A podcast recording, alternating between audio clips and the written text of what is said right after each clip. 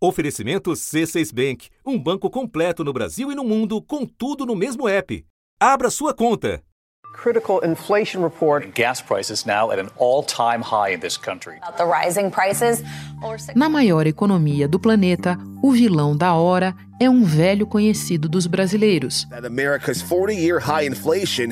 Nos Estados Unidos, o crescimento da inflação perdeu um pouco de força em abril, mas a taxa acumulada permanece alta 8,3%. Realmente um dragão que todo mundo já está sentindo no dia a dia. From the gas station to the grocery store. Na conta do restaurante, no supermercado, na hora de abastecer o carro, por exemplo. Esse aumento de preços é considerado, inclusive, uma das principais causas de baixa da popularidade do presidente Joe Biden. That I'm taking inflation uh, very seriously and it's my top domestic priority. Ele disse que a inflação está inaceitavelmente alta e que reduzi-la é a sua principal prioridade econômica. A bola, portanto, está com a autoridade monetária. What it means for the economy more broadly, it can mean a recession. Os motivos são conhecidos: a interrupção na cadeia de suprimentos, os custos de energia, a oferta de alimentos prejudicada pela situação da Rússia e da Ucrânia, grandes produtores. Quando o Fed decide aumentar a taxa de juros e manda uma mensagem de que no futuro fica mais agressivo nessa luta contra a inflação, e não apenas nos Estados Unidos. The European Central Bank on Wednesday cemented expectations of a rate hike for the first time in over a decade.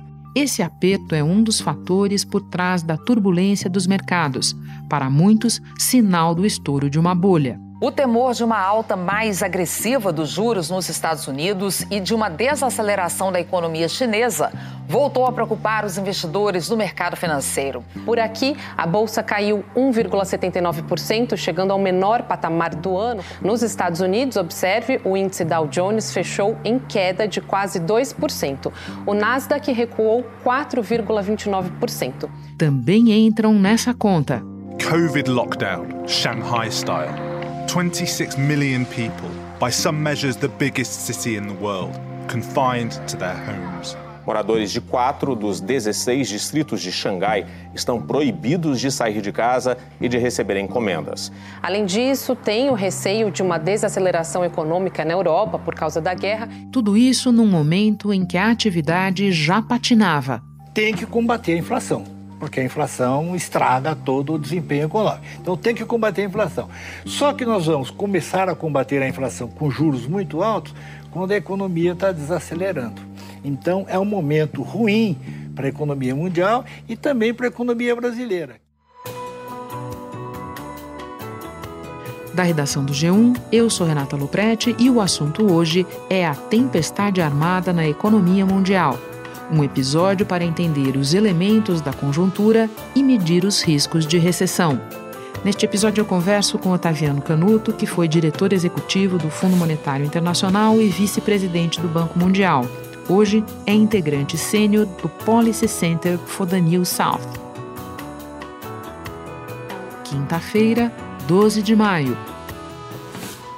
Otaviano, mundo afora, os bancos centrais já estão promovendo ou estão prestes a promover aperto monetário e às vezes até se justificando porque cobrados por não estarem fazendo isso o bastante ou rapidamente o bastante, no caso o Fed. Você pode explicar para nós o que é esse movimento? Por que ele acontece? Desde o ano passado, nós começamos a assistir pelo mundo inteiro, e quando falo mundo inteiro, estou pensando aqui em Estados Unidos, zona do euro, uh, o Reino Unido, a, a, a, percepção clara de que, além dos choques no lado de oferta, além da, das rupturas nas cadeias de suprimentos, sobre as quais, inclusive, conversamos anteriormente.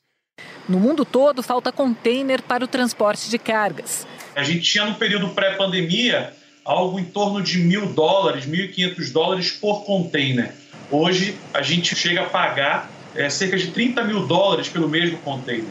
Muitas fábricas pararam, comprometendo a distribuição de produtos made in China para o Natal. A escassez de insumos como aço, pneus e chips dificultam a fabricação de máquinas agrícolas e a demanda se tornou maior do que a oferta. Essas economias têm estado superaquecidas pelo lado da demanda. Esse é o caso principalmente dos Estados Unidos.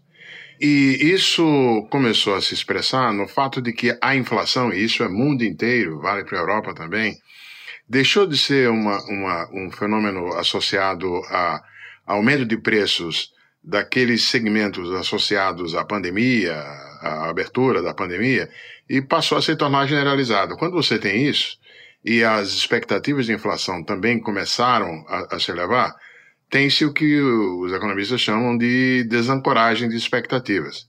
Então aí não há uh, alternativa a algum tipo de aperto na política monetária para tentar trazer a demanda para baixo. O presidente do Federal Reserve, Jeremy Powell, sinalizou que novos aumentos dos juros vão ser feitos de forma gradual. 2022 is marking a major shift, with eurozone inflation hitting 7.5% last month. So it's time for the policymakers to act. É claro que o desafio aí é que os bancos centrais estão caminhando meio no escuro, tentando uh, encontrar a, a, intensidade suficiente do aperto para segurar a demanda e, e, e, e segurar a inflação, trazê-la para baixo, sem que isso provoque uma recessão. No caso específico dos Estados Unidos, muita gente se preocupa e se pergunta se esse ajuste vai resultar no chamado soft landing, numa aterrissagem suave ou em algo mais brusco e de consequências mais sérias. O que é que você pensa sobre isso? Nós já tivemos as experiências, que é a, a da aterrissagem suave a que se referem os analistas, etc. e tal, como você teve momentos em que, inevitavelmente, foi preciso a economia entrar em recessão para, de fato, uh, as pressões inflacionárias, como tem até o quase suave, que é uma expressão que, o softish, que o Jeremy Powell uh, utilizou na, na conferência da, na semana passada, que é aquela em que você tem uma recessão leve, uma recessão suave, é, digamos assim, um, dois, é, trimestres com taxas até próxima de zero, se não negativo. Eu tenho para mim que é onde provavelmente esse ciclo agora vai vai vai chegar. Assim, muitas empresas que dependem de financiamentos para novos investimentos, para comprar uma nova máquina, criar um novo produto, tudo isso vai ficar mais caro. E a gente sabe que as empresas recorrem a esses financiamentos com frequência. Ao mesmo tempo, se os financiamentos bancários ficam mais caros, o consumidor, quando vai comprar, principalmente um bem de maior valor, um veículo, aí móveis, eletrodomésticos, o financiamento disso isso, os juros desses produtos também vão ficar mais elevados. Tem que lembrar que o ponto de partida é de uma defasagem muito grande de, de, de taxa de juros. As taxas de juros estão, em termos reais, em patamar negativo. A, a economia está superaquecida. os dados do mercado de trabalho mostram claramente como você tem hoje um, uma oferta de empregos, uma criação de empregos muito acima da, da capacidade, inclusive, de, de, absorção pela, pela força de trabalho. E não é por acaso que, olha, a inflação, os números da inflação que vieram hoje, eles vieram em termos anuais, em termos anualizados, até um pouco mais baixa do que a do mês passado. O mês passado foi excepcional, 8,5%, e esse mês agora, a estatística divulgada hoje foi de 8,3%. Ou seja, talvez a inflação tenha chegado num pico, mas uh, nada indica que ela esteja a caminho de cair rapidamente nos próximos meses. Então, não é por acaso que hoje também, é, mais uma vez, o, o, as ações, o mercado de ações e, e os indicadores também no mercado de crédito corporativo mostraram a apreensão com uma subida de juros ainda mais pronunciada no futuro próximo. Por falar no mercado de ações, nos últimos dias nós tivemos movimentos mais trepidantes, mas já faz tempo que alguns analistas financeiros advertem que nós estamos diante ou perto do estouro de uma bolha. Você concorda com essa avaliação e, em caso positivo, que bolha é essa? Se a gente olhar o, o esse ano para Wall Street, para os mercados de ações, não está sendo nada bom, né? A lot of traders look to the futures markets for signs of what's happening in Bitcoin. Depois também de anos de, de período excepcional, né, de, de hipervalorização, e é natural que com a perspectiva agora de mudança do patamar de juros bem mais acima, que o, o valor desses ativos seja descontado. Agora, no caso do crédito corporativo, tem uma, uma diferença qualitativa que, que é importante a gente realçar, Renata, que é a seguinte. Até recentemente, até eh, as últimas semanas, o aumento do, dos, dos yields, dos prêmios cobrados para os papéis de dívida, ele refletiu particularmente a expectativa de elevação de juros. Só que nas últimas semanas ele está refletindo algo mais. A gente está assistindo a um aumento no spread é, dos papéis de mais risco, bem além daquilo que apontaria o, simplesmente o aumento da taxa de juros. Então, a direção do movimento de ajuste de preços de ações e também das taxas de juros e das dificuldades de crédito, etc. e tal, é inegável, isso é claríssimo. A grande questão que todo mundo se pergunta é qual o grau de vulnerabilidade atual do sistema em relação a esse processo. E aí nós temos fatores que apontam numa direção e outros uh, na inversa. E é por isso que as apostas se dividem. Agora, é inegável que a gente, quando a gente olha, uh, por exemplo, os prêmios de risco, os yields pagos uh, para papéis de classificação de risco piorada, é, é, é visível. Os números são claríssimos, como eles subiram brutalmente. O volume de papéis hoje rendendo taxas uh, negativas, quando você desconta esse prêmio de risco, é algo que subiu mais ou menos de 14 bilhões uh, de dólares no final do ano passado e agora já está perto de 30 bilhões.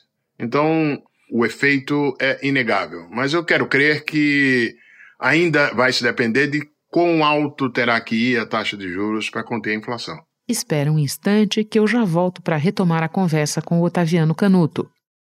Com o C6 Bank, você está no topo da experiência que um banco pode te oferecer. Você tem tudo para sua vida financeira no mesmo app, no Brasil e no mundo todo.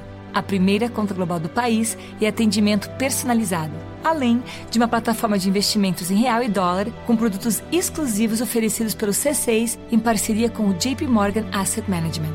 Quer aproveitar hoje o que os outros bancos só vão oferecer amanhã? Conheça o C6 Bank. Tá esperando o quê? C6 Bank. Por que esse ajuste nos preços das ações que você mencionou tem atingido especialmente as empresas de tecnologia? Esses ativos são os que os, uh, o pessoal de finanças chama de ativos de, de duração longa. Ou seja, uh, ao ferir o valor contido nas promessas que estão lá nos preços, eles uh, têm um, um horizonte temporal bem mais amplo. É por isso, inclusive, que quando a gente olha o preço das ações em relação aos rendimentos correntes das empresas correspondentes, essa relação preço-retorno, é, rendimentos, é exageradamente alta, é por conta de uma confiança muito grande no, na continuidade de retornos ao longo do tempo. Se tem alguém que se deu bem com a pandemia, é o setor de tecnologia, não é? Pois bem, por outro lado, se sobem as taxas de juros, isso significa dizer que o custo desse tempo até que chegue lá o, o, esses retornos esperados que estão no preço, o custo de oportunidade subiu muito, porque você deixa de ganhar o que está com juros.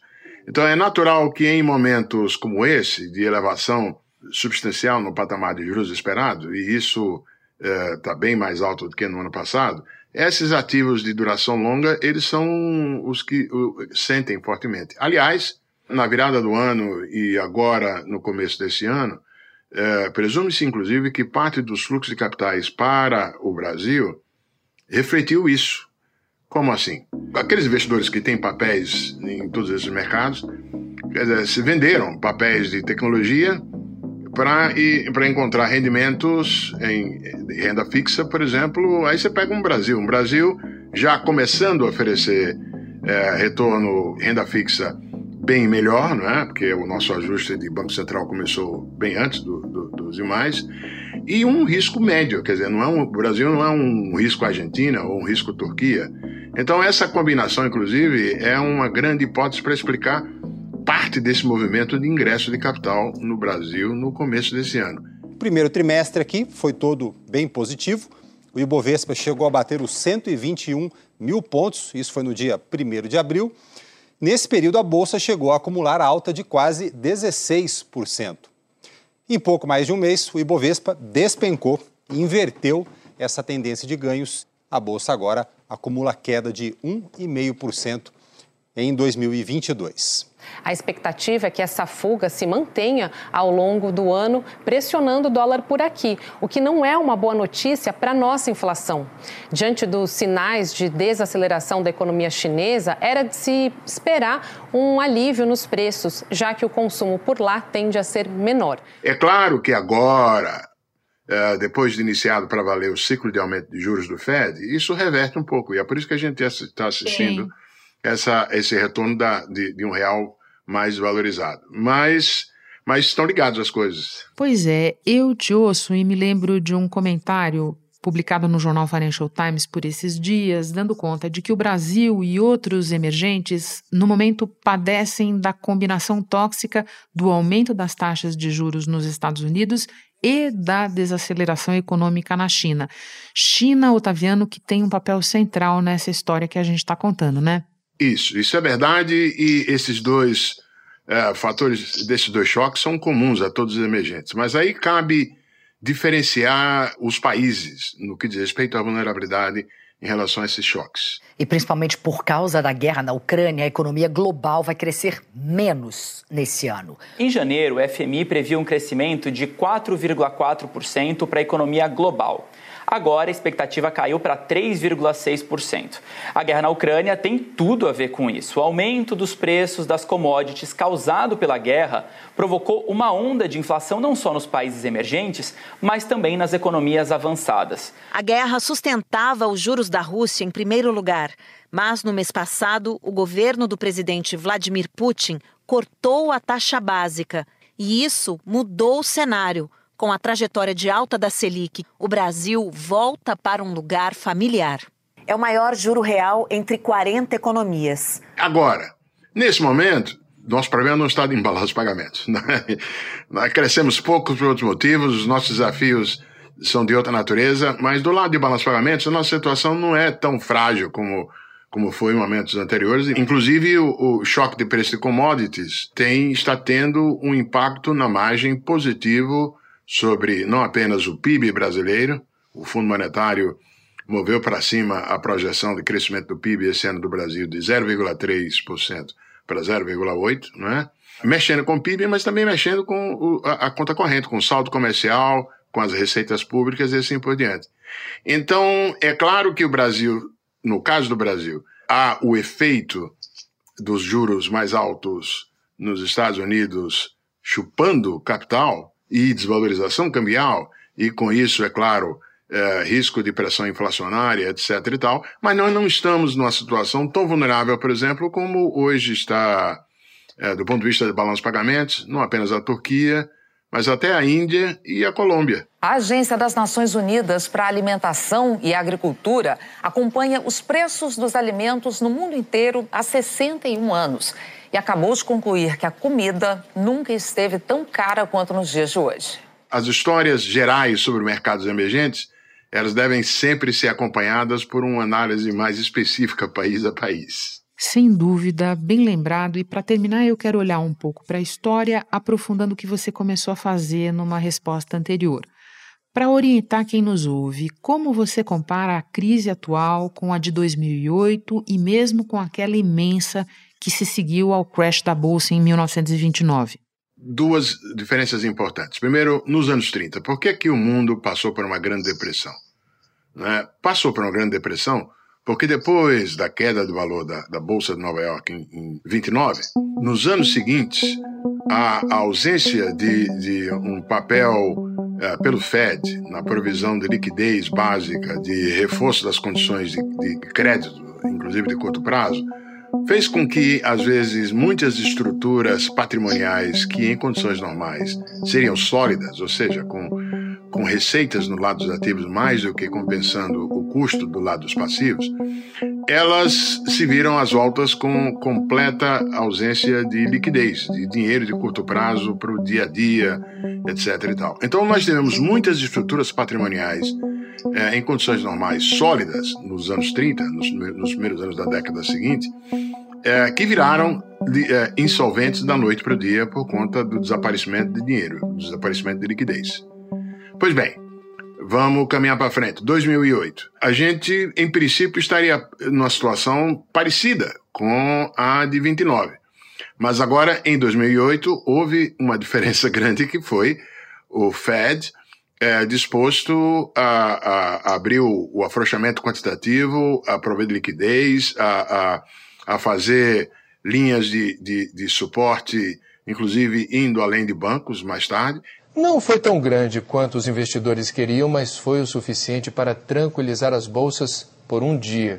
O corte de 0,75 ponto percentual na taxa de juros dos Estados Unidos foi a última de uma série de medidas tomadas pelo Federal Reserve para tentar reanimar a economia americana. E, aliás, que é o que o Fed também fez naquele março terrível de, de 2020. A largada da pandemia. Quando saíram, inclusive, para se ter uma ideia, só de emergentes saíram 100 bilhões de dólares naquele mês, voltando tudo para títulos do Tesouro.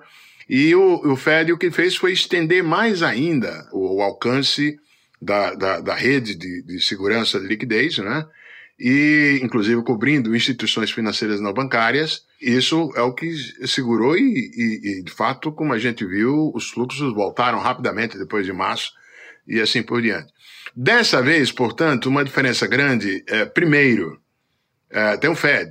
Ultimately, getting, the, getting supply and demand back you know, back in balance is what gives us 2% inflation, which, which is what gives the economy a footing where, where people can lead successful economic lives and not worry about inflation. Teve uma mudança muito grande da crise financeira para cá, cá e que decorrente do fato de que, como a gente, como já tinha dito, os bancos deixaram de ser os principais intermediários financeiros e as instituições financeiras não bancárias assumiram o papel principal. É, se colocar em risco de falência o banco, aí o choque sistêmico é enorme. Enquanto que com as instituições financeiras não bancárias, o ajuste via preços, é claro, afeta a riqueza, afeta a situação patrimonial de, de uma parte da população, mas não tem um efeito sistêmico de antes. Então, acho que essa é uma diferença dos dias de hoje em relação aos dois eventos históricos que você mencionou. Otaviano, sempre um prazer te receber no assunto. Muito obrigada pela conversa. Bom trabalho aí. Prazer meu, Renata. Este foi o assunto podcast diário disponível no G1, no Globoplay ou na sua plataforma de áudio preferida. Vale a pena seguir o podcast na Amazon ou no Spotify, assinar no Apple Podcasts, se inscrever no Google Podcasts ou no Castbox e favoritar na Deezer. Assim você recebe uma notificação sempre que tiver novo episódio. Eu sou Renata Loprete e fico por aqui. Até o próximo assunto.